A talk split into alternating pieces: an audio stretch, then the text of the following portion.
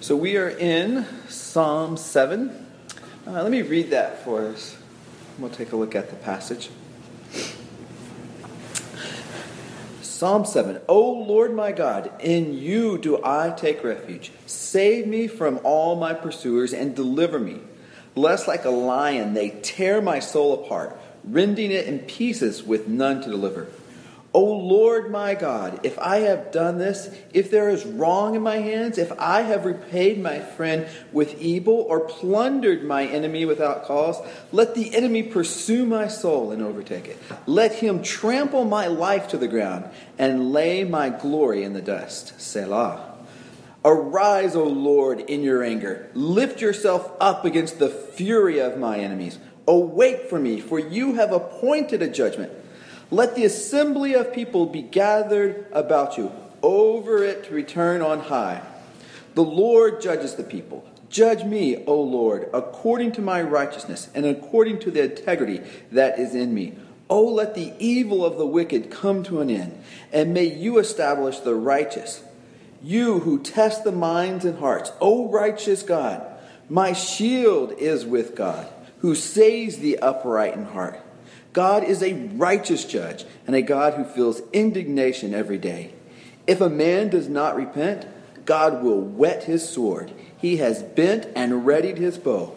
He has prepared for him deadly weapons, making his arrows fiery shafts.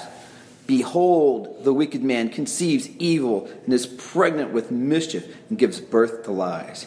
He makes a pit, digging it out, and falls into a hole that he has made. His mischief returns upon his own head, and on his own skull his violence descends. I will give to the Lord the thanks to his righteousness, and I will sing praise to the name of the Lord, the Most High. As we look at Psalm 7, the first thing to uh, point out to you is that um, it begins uh, in my uh, version, even before verse 1, it begins, a Shiggaion of David.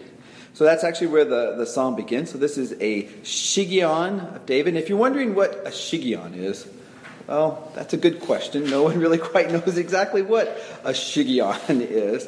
Uh, the, the term is actually only used in this uh, passage uh, of all the Bible, so it only appears here although it also uh, appears in a plural form in Habakkuk 3.1, and there, once again, its uh, meaning is unclear. So a bit, it's a bit of a circular understanding of Shiggaion. A Shiggaion is what this passage is, and what is this passage? It's a Shiggaion. But the, the passage, um, as, we, as we begin to look at I wanted to direct you to verse 1. And verse 1 is going to set this this entire psalm in place for us. And uh, what we want to see out of verse 1 is that this is going to be a prayer of deliverance. So David is going to be setting the tone here in the first verse with this prayer of deliverance. Let me read that for us. O Lord my God, in you do I take refuge. Save me from all my pursuers and deliver me.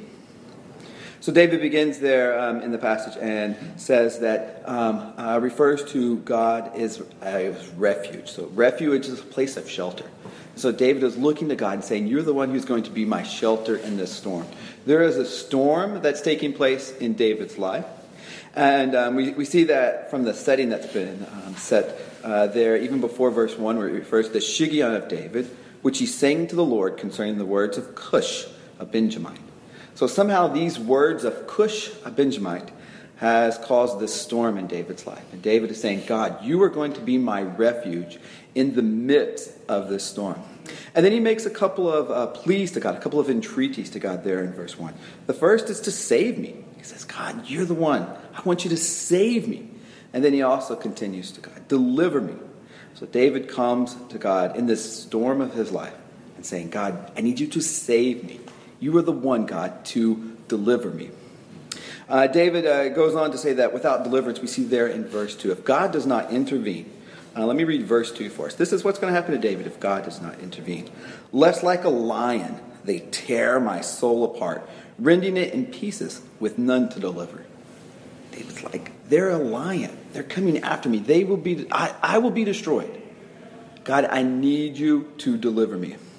But David comes and as he continues in this plea of deliverance, he actually makes it a conditional deliverance. So as he comes, he says, God, save me. He's, he says, God, save me. But if I've done anything wrong, God, hold that against me.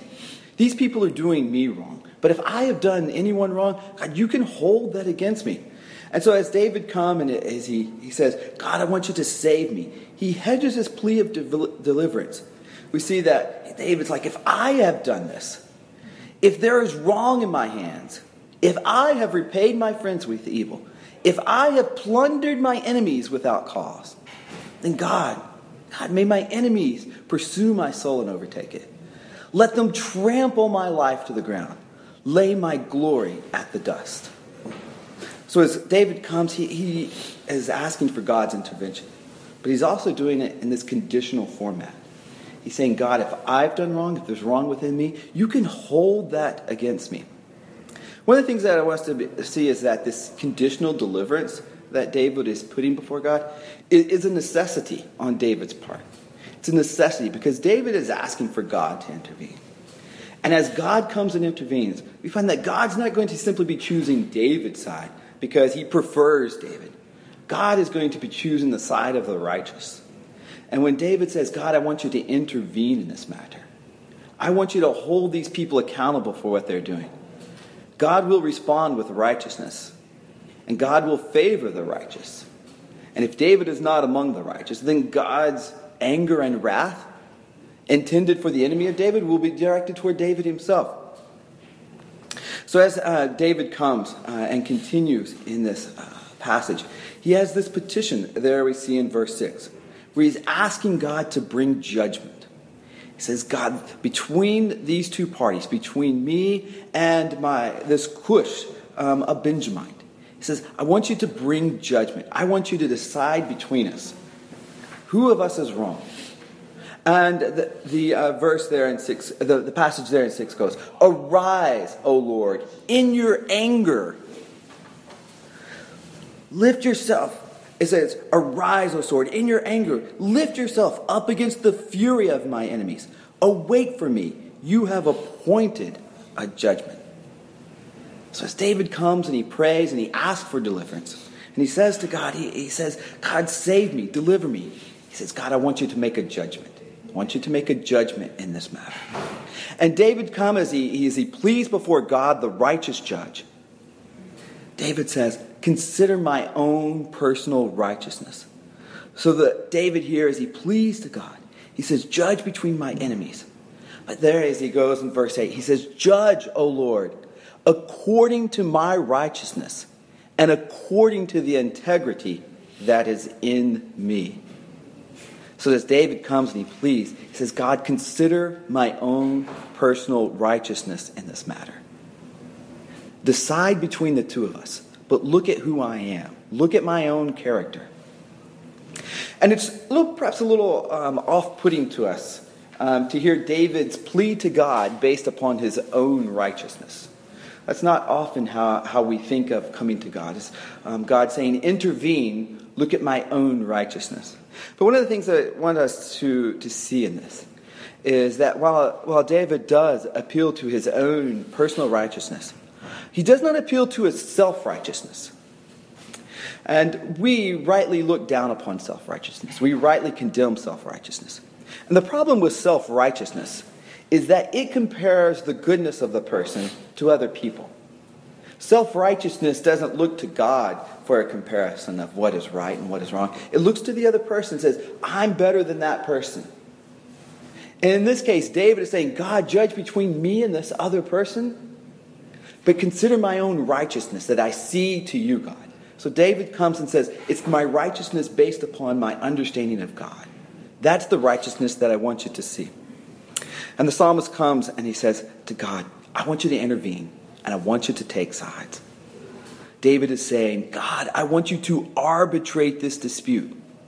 I want you to make a decision between us. And one of the things I want us to uh, just pause and consider for a moment is, is this question is, how comfortable are we with asking God to choose sides? It's not something I, I often see as, as people gather and they pray. Um, is specifically, God, I want you to choose sides. Uh, David clearly here in the psalm is asking God to choose sides. And as, um, I continue uh, to delve into this matter, another question for you. How comfortable with we are praying against our enemies? Yeah, and once again, as, as I think of my own experience uh, with, with people and the prayer times together, um, I don't remember many prayers where people praying against their enemies. But that is certainly what is taking place in this psalm. And as we think uh, not only this psalm, but in, in, in all the psalms, there are 77 references to either enemy or enemies. So, this idea of enemies in the Psalms uh, does occur with a measure of regularity. And, and we find here specifically that David is saying, God, choose between me and my enemies. Find favor with me. Find favor with me because of my righteousness. Now, as we, as we think of that idea of David petitioning God to take sides and petitioning God to judge against his enemies, I think we also need to be mindful of Jesus' command. Jesus says to love our enemies.